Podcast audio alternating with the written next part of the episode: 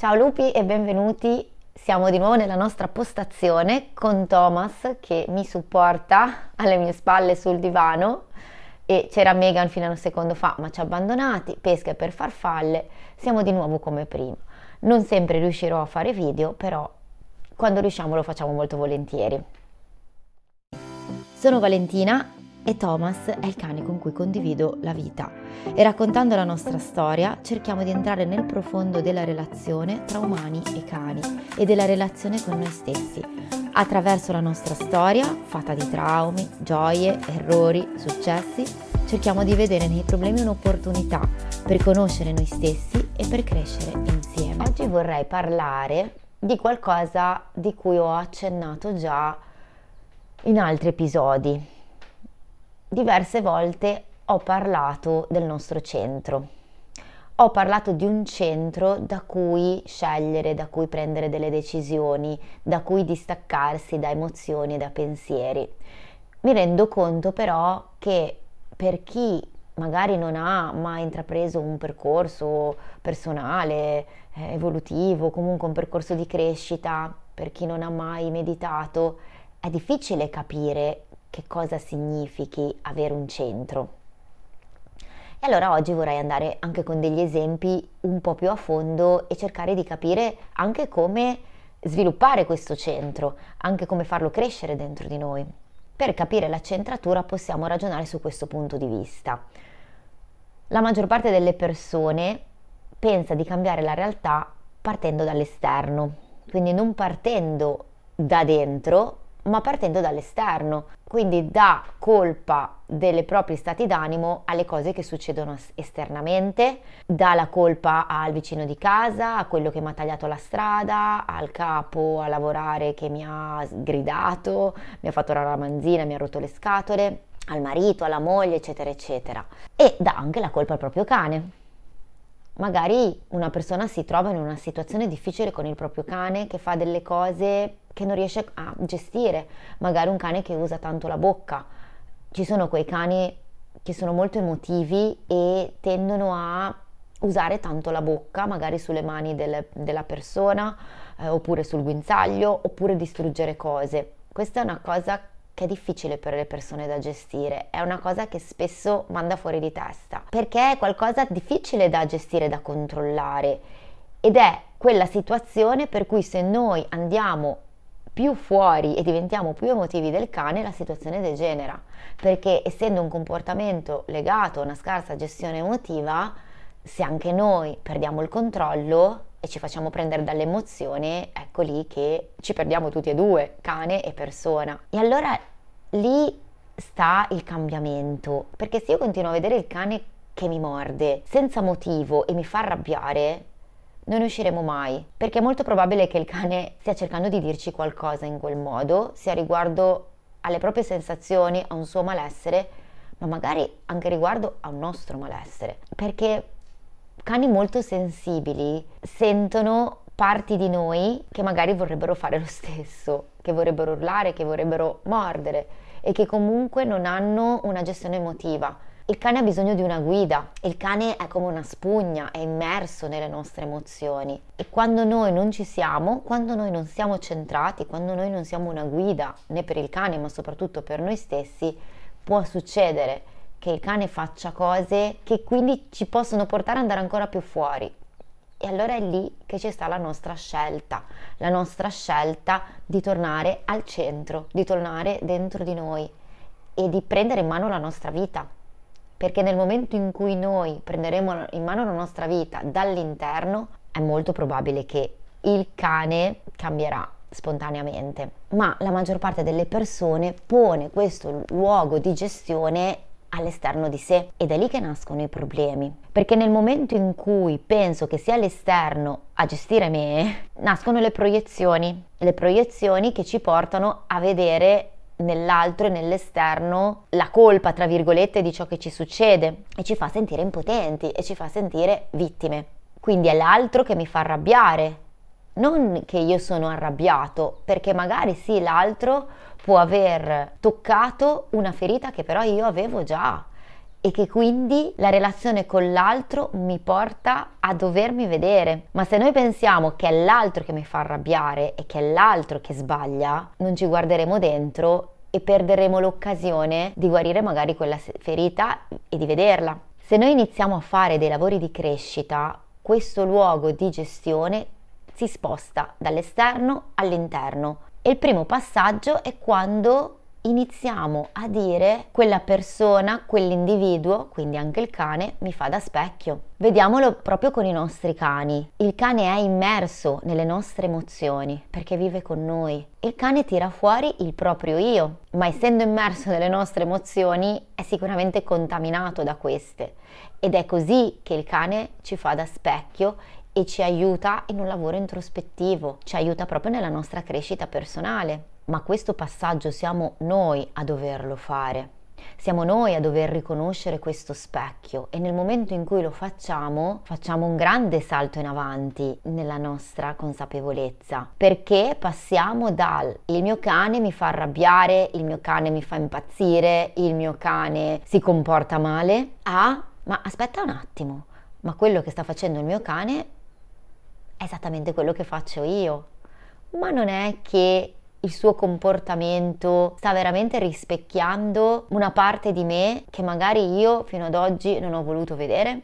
Vedere che molte persone non hanno nella normalità un centro di gestione interno ci aiuta a relazionarci, ci aiuta anche a capire e a vedere dove siamo noi, ma lo possiamo fare se stiamo facendo un percorso di crescita, se per esempio meditiamo, attraverso la meditazione e comunque portando certe pratiche nella vita quotidiana riusciamo a essere consapevoli delle nostre sensazioni, delle nostre emozioni, avere dei pensieri consapevoli, osservare i nostri pensieri. Ed è così che noi possiamo valutare dove siamo noi e anche dov'è l'altra persona, perché se noi ci rendiamo conto che l'altra persona è fuori, ma è fuori non col giudizio, ha un, un, centro di gestione esterno e non interno, è inutile che ci aspettiamo da quella persona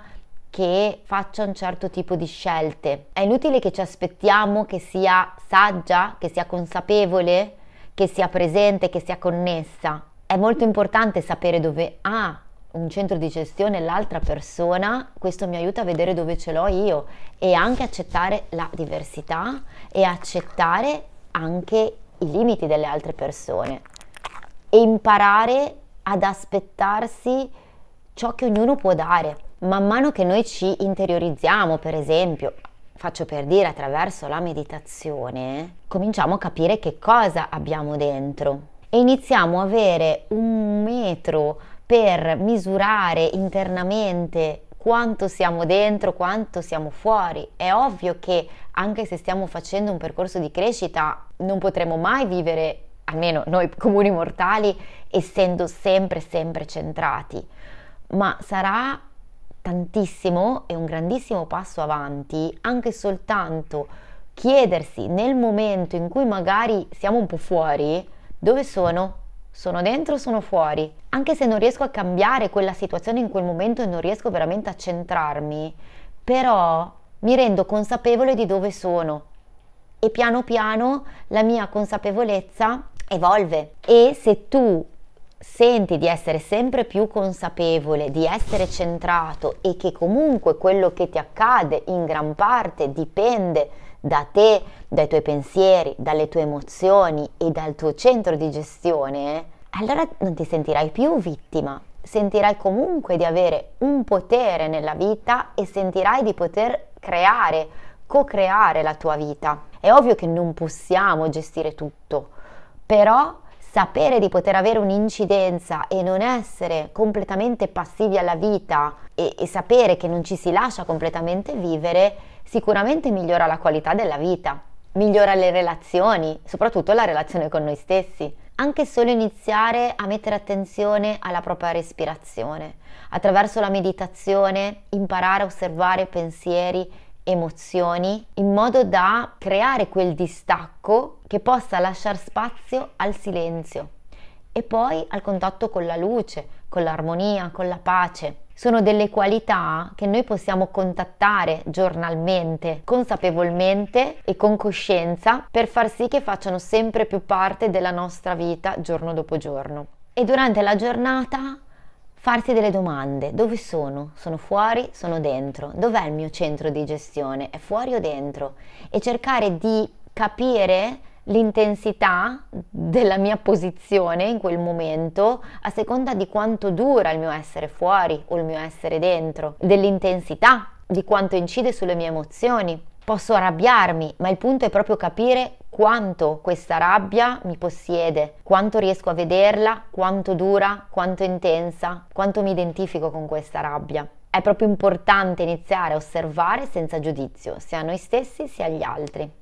E questa è una cosa che molto spesso vi ho riportato in questi episodi del podcast parlando delle reattività del nostro cane. Ma se noi non sappiamo farlo su noi stessi, di attivare questo centro di gestione interno, come possiamo pensare di essere un punto di riferimento per il nostro cane? Come possiamo pensare di essere una guida solida, capace, coerente? se ci facciamo travolgere dalle emozioni e siamo fuori e quindi basta un colpo di vento per proprio portarci fuori. È per quello che parte da noi il lavoro, parte da noi, dobbiamo impararlo a fare su noi stessi e i nostri cani ci seguiranno spontaneamente. C'è una citazione di un saggio indiano che corrisponde poi a una citazione del Talenton Touch. Il pensiero crea un'azione che creerà degli schemi gli schemi creeranno delle abitudini che influenzeranno il comportamento e quindi il carattere e questo determinerà il nostro destino. E nel T-Touch si dice cambia pensiero, cambia comportamento,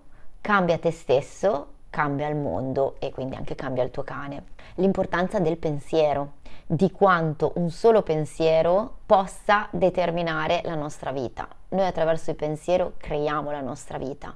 Noi siamo immersi in ciò che è lo specchio di noi stessi. Ciò che ci circonda, persone e eventi che ci succedono, non sono altro che lo specchio di ciò che abbiamo dentro.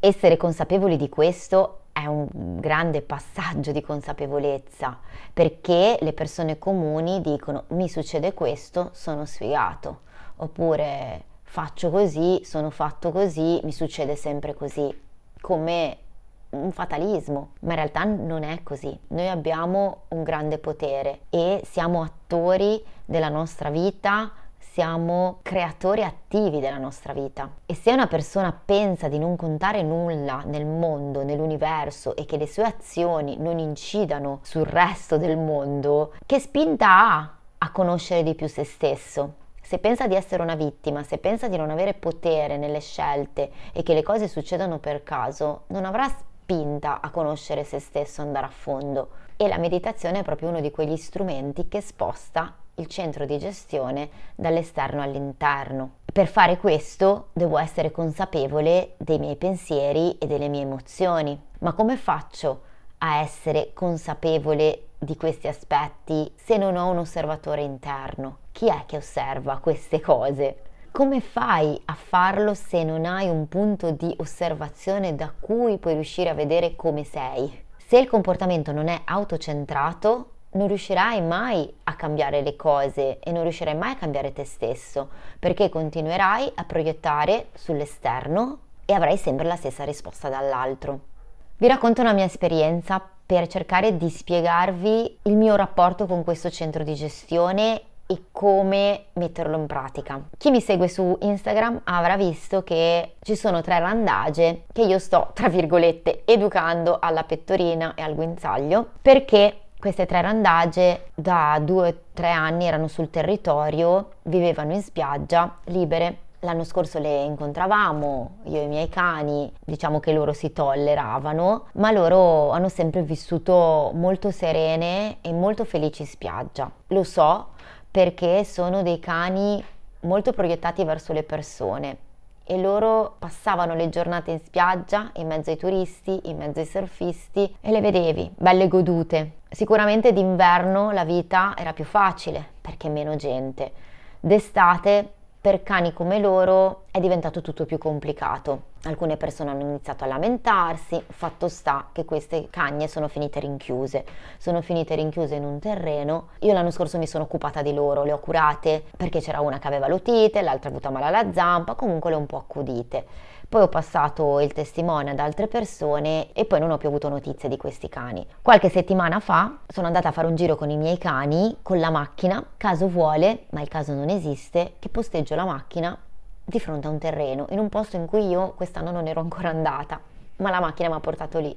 Posteggio, scendo e trovo queste tre randagge dentro questo terreno. Io sono rimasta senza parole, ci sono rimasta malissimo, malissimo perché non le ho viste benissimo, le ho viste un po' tanto ingrassate, le ho viste tristi, anche perché erano rinchiuse praticamente da almeno sei mesi. Per me questi cani erano l'emblema della libertà e per me la libertà è un valore fondamentale ed erano un po' un simbolo per me a me piace molto osservare i randagi e sono abbastanza fissata col mondo dei cani randagi proprio per questo aspetto, perché penso che la loro libertà vada tutelata. I nostri cani randagi sono un patrimonio che dovremmo preservare e dovremmo tutelare e proteggere, e invece sono alla mercé di chiunque che può prenderli, catturarli e fargli del male. Non vengono tutelati, vengono visti male i cani randagi. In realtà sono dei tesori hanno tanto tanto da insegnare, delle competenze, sono affascinanti in tutte le loro sfaccettature. A me piace osservarli,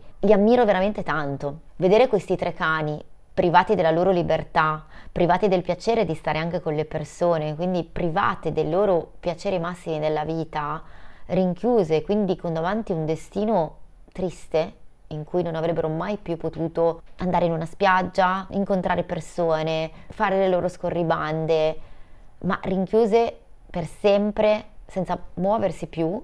E questo è il destino di tantissimi cani e loro sono fortunate perché stanno in un terreno e non stanno in canile. Questa cosa mi ha colpito profondamente. Posso dire che sono uscita di testa. Sono stata malissimo quella sera. Era anche appena passato quel ciclone e io l'ho trovato un po' nel fango, tutte bagnate. Per me è stato tragico. Non ho dormito quella notte e ho iniziato a pensare come fare per poterle aiutare, ma non riuscivo, non riuscivo a essere lucida e continuavo a stare male, stavo male. Ancora per tutto il giorno dopo io avevo questo macigno sul cuore da cui non, non, riuscivo a liberarmi. E non ero centrata, io non ero in me, ma non riuscivo neanche a dirmelo, non riuscivo neanche a vederlo, sapevo solo che stavo malissimo. Ero proprio paralizzata e non potevo fare niente perché la mia me istintiva avrebbe rotto le reti e aperto tutto per farle andare, ma non avrebbe funzionato perché comunque le avrebbero riprese, rimesse dentro e mi avrebbero chiuso tutte le porte, non avrei avuto più nessuna possibilità di aiutarle. Allora poi a un certo punto ho ricominciato a respirare, ho cercato di, di ritornare al centro, essere lucida, poi ho parlato con questa persona e gli ho spiegato che questi cani non possono vivere così. E allora ho iniziato a chiedere chi potesse aiutarmi a Genova e ho trovato le ragazze di un rifugio su a Genova che, che ringrazierò a tempo debito, ma non voglio dire niente adesso per scaramanzia, perché finché non va fino alla fine questo, questo progetto non dico nulla e mi hanno dato il consenso. Allora lì è stato l'altro passaggio che mi ha portato a respirare ancora un po' di più dal momento in cui ero completamente fuori. Sono riuscita a centrarmi un attimo e, a ragionare e a trovare, a cercare di trovare una soluzione. Questa soluzione è iniziato a materializzarsi quindi sono riuscita a centrarmi ancora di più in me e diventare un po' più lucida e quindi accettare la cosa. Ma il momento in cui io veramente sono riuscita a centrarmi in quel momento in cui non vedevo via d'uscita è stato quando ho visto che non potevo fare niente e mi sono arresa. Perché io ho la tendenza a fare, agire, risolvere, sono portata a risolvere ogni tipo di problema. Questo è anche il mio lavoro. Ma ci sono delle volte in cui non possiamo fare niente. I cani sono dei maestri in questo, perché queste tre cagne erano lì e accettavano la cosa. Era così, punto, cosa dovevano fare. Ma questo penso che sia un punto fondamentale. A volte dobbiamo arrenderci ma arrendersi non vuol dire rassegnarsi. Arrendersi vuol dire fai tu. vuol dire smettere di usare la testa, smettere di pensare e appunto centrarsi, centrarsi nel cuore. Ma del cuore ne, ne parleremo la prossima volta perché anche questo è stato qualcosa che mi ha aiutato molto. Ma la cosa che vorrei passare è proprio l'arrendersi. E proprio l'arrendersi è mollare il controllo. Perché finché noi vogliamo avere il controllo sulle cose, sulle persone, non possiamo centrarci. Perché dietro al controllo c'è la paura e in quel controllo, in quella paura ci identifichiamo e se ci identifichiamo nelle emozioni non possiamo essere centrati, perché quando noi siamo centrati riusciamo a vederle quelle emozioni, quei pensieri, riusciamo a vederli con distacco dal nostro osservatore interno. Quindi in definitiva è stata trovata una soluzione, questi cani non saranno più liberi, per me sarebbe stata la soluzione migliore, magari liberi d'inverno, che non ci sono persone in giro e c'è molta tranquillità qui, e qualche mese rinchiuse nel terreno. Sì, non è più possibile fare questa cosa. Va bene, non posso oppormi, non posso fare muro, troviamo un'altra soluzione. L'altra soluzione l'abbiamo trovata e quindi adesso inizia un processo di liberazione diversa, che non è una liberazione apro tutto e andate, fate ciò che volete è una liberazione consapevole anche per loro, perché adesso loro dovranno iniziare ad adattarsi alla vita più vicina all'uomo, fatta di pettorine, di guinzagli, di salire in macchina, di andare magari in città e di non poter fare più tutto quello che vogliono, quando vogliono, quando decidono loro, ma dall'altra parte avranno la protezione perché avranno sempre degli umani da questo momento in poi che oltre a dargli un rifugio in cui stare chiuse, le accompagneranno anche a fare delle esperienze in sicurezza e non più così a caso. Ci guadagneranno un altro tipo di libertà, una libertà che ha anche un prezzo, che è il prezzo dell'impegno, che è un po' quello che può succedere a noi, la libertà legata all'impegno e alla scelta che possiamo fare nel momento in cui decidiamo di lavorare su di noi. Può essere difficile, può essere faticoso, può essere doloroso, ma è un processo di liberazione. Fare tutto quello che voglio non è libertà. Essere libero di non è libertà di fare quello che voglio. Perché magari posso essere libero di drogarmi, di alcolizzarmi, ma io non sono libero lì, sono dipendente, sono imprigionato. È diverso essere libero da essere libero dai condizionamenti, essere libero dalle paure, essere libero dalle dipendenze, essere libero dalla paura del giudizio. È diverso.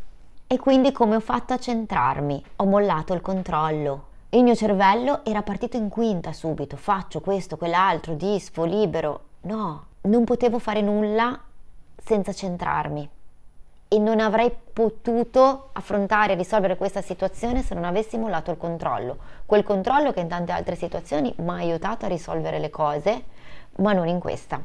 E mi viene in mente un altro evento, in canile, su da noi, un pit a morso. Se fossi stata a Genova mi sarei presa tutta la responsabilità su di me. Ma non ho potuto farlo perché sono qua in Sicilia e ho dovuto delegare. Ho dovuto delegare a una persona di fiducia, una persona molto brava, ma non l'avrei fatto a questi livelli, fossi stata a Genova ovviamente, e mi sarebbe arrivato tutto addosso, giustamente. E ho dovuto accettare che questo cane non uscirà più di una o due volte a settimana. Però a volte è proprio il non fare, anche per quanto riguarda i cani, che ci porta a trovare nuove soluzioni che magari sono migliori per quel cane. E in questo mi viene in aiuto Bruno. Ve lo ricordate Bruno? È quel cane siciliano che anche lui verrà su a Genova che aveva morso, che doveva essere soppresso per questo motivo, ora è in una pensione e lo vedo una volta a settimana. E lui esce una volta a settimana, lui vive in un box, noi gli facciamo fare esperienze, ma la cosa incredibile è che lui è serenissimo, è che lui è sempre gioioso, contento, allegro, ha una resilienza incredibile. I cani hanno delle risorse che manco ce le immaginiamo. Noi siamo delle pappe molli a confronto. In situazioni del genere non saremmo in grado di reagire allo stesso modo. Loro sono in grado di accettare a dei livelli che manco ce lo immaginiamo. Loro accettano, accettano perché si arrendono e quindi arrendersi non significa essere sopraffatti ma accettare le cose per come sono e mentre ero estremamente disperata per le randage ho ascoltato un video di Per Giorgio Caselli proprio in un punto in cui diceva noi soffriamo perché non accettiamo le cose per come siamo E lì io sono esplosa a piangere perché mi sono resa conto che era proprio così. Io non riuscivo ad accettare la realtà. È questo che ci fa soffrire, perché ci opponiamo alle cose per come stanno. Nel momento in cui molliamo, nel momento in cui riusciamo ad accettare veramente che siamo impotenti, la sofferenza passa, i nodi si sciolgono. E io ho dovuto fare un enorme lavoro su me stessa per arrendermi, ma per arrendermi, non per trovare le soluzioni. Le soluzioni sono arrivate spontaneamente nel momento in cui mi sono arresa. Ma anche di questo poi continuerò la prossima volta. Bene, siamo arrivati alla fine e continuerò su Instagram con la storia delle tre randage seguitemi perché da qui a quando tu arriveranno a Genova sarà un bel percorso. Quindi per ora io, Thomas e Megan e Pesca che chissà dov'è vi salutiamo e vi auguriamo un buon cammino.